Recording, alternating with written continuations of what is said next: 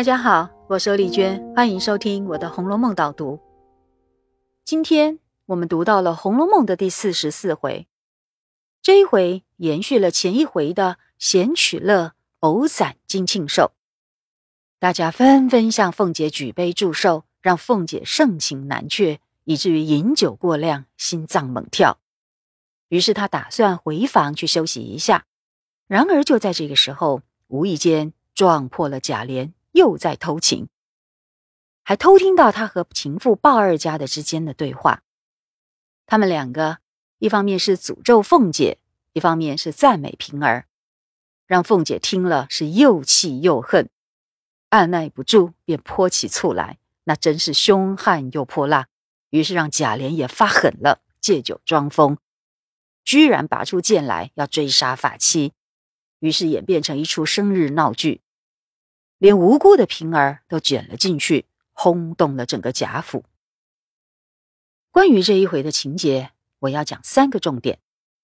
第一个重点是有关贾家的教育。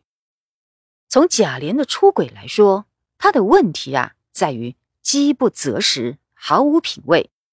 可认真说起来，贾琏除了好色的这一个缺点，其他并没有什么人格上的问题。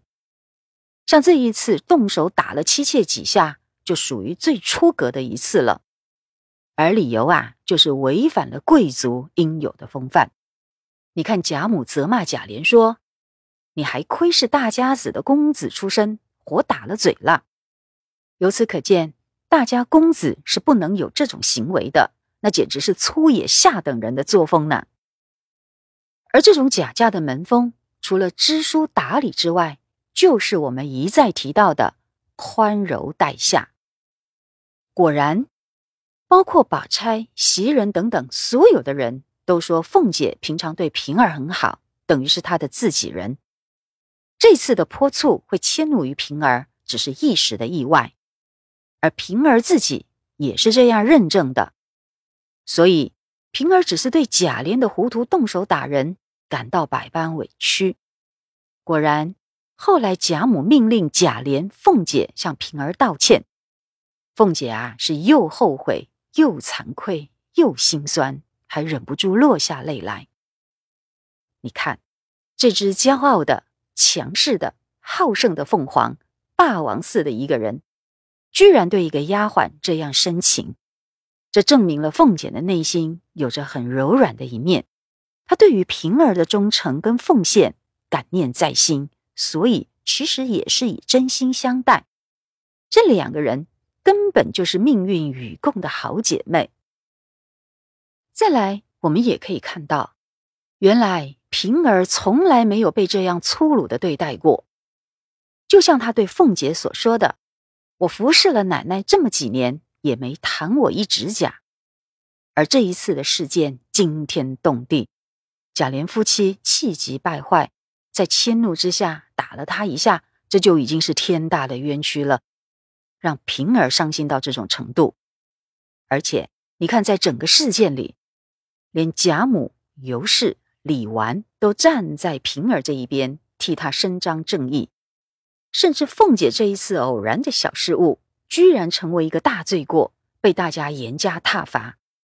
后来到了下一回，李纨就用这一件事来谴责凤姐。逼的凤姐额外拿钱给他们开诗社呢，所以这又再次证明了贾家确实是一个宽柔待下的好贵族。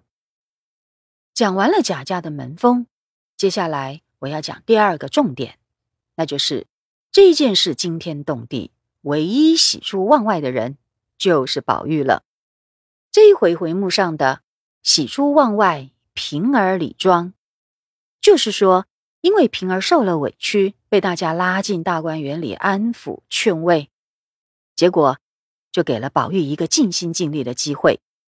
他拿出最上等的胭脂为平儿理妆，也是在这个时候，宝玉都认为平儿比黛玉还要薄命，因此他偷偷的尽力滴了几滴眼泪，算是诚心诚意给平儿的补偿。而这又是一种以甘露水。灌溉小草的慈悲心啊！讲到这里，我要谈的第三个重点来了，我要特别提醒大家注意一下。虽然宝玉认为平儿比黛玉还要薄命，这当然是很正确的感受，但其实这并不是一个一般性的评论，因为宝玉所谓的薄命，根本不是我们今天的用法。你看他想的是，平儿并无父母姐妹兄弟，独自一人供应贾琏夫妇二人。他竟然周全妥帖，今儿还遭荼毒，想来此人薄命比黛玉尤甚。听完了这一段，我们再参照第三十五回，黛玉回到潇湘馆的时候，她心里暗暗感叹的独白，也是说：“双文，双文，双文就是崔莺莺。他说：‘双文成为薄命人矣。’”但是你虽然薄命，还有寡母跟弱弟，而今日林黛玉之命薄，一并连寡母弱弟都没有。古人说家人薄命，然而我又非家人，何以命薄还超过了莺莺呢？由此可见，他们所谓的命薄，指的都是没有父母兄弟姐妹。所以黛玉才会说，崔莺莺至少还有寡母和一个弟弟，那薄命的程度呢就降低了一点。而黛玉、平儿同样都是没有父母兄弟姐妹，其中平儿却遇到了这样的冤屈，所以宝玉才会说她比黛玉还要薄命。你看，比来比去，都是用家族成员作为计算的基准。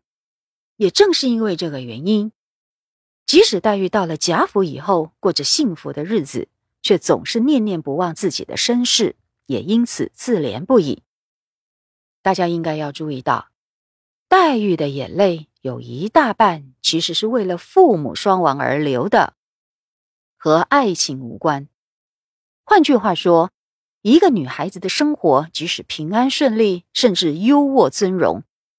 但是没有了父母兄弟姐妹，那就算是薄命了。这么说来，曹雪芹岂不是要告诉我们，家庭对于一个人是多么的重要，比爱情还要重要的多？难怪以前宝玉对黛玉的告白，就是把黛玉放在长辈后面的第四位，而衡量一个人是否幸福标准啊，也是看是否有父母手足的支持。这再再都反映出亲情至上的价值观，而这也是前面宝玉会说两尽其道的原因所在。那么这一回的导读就讲到这里，我们下次再会。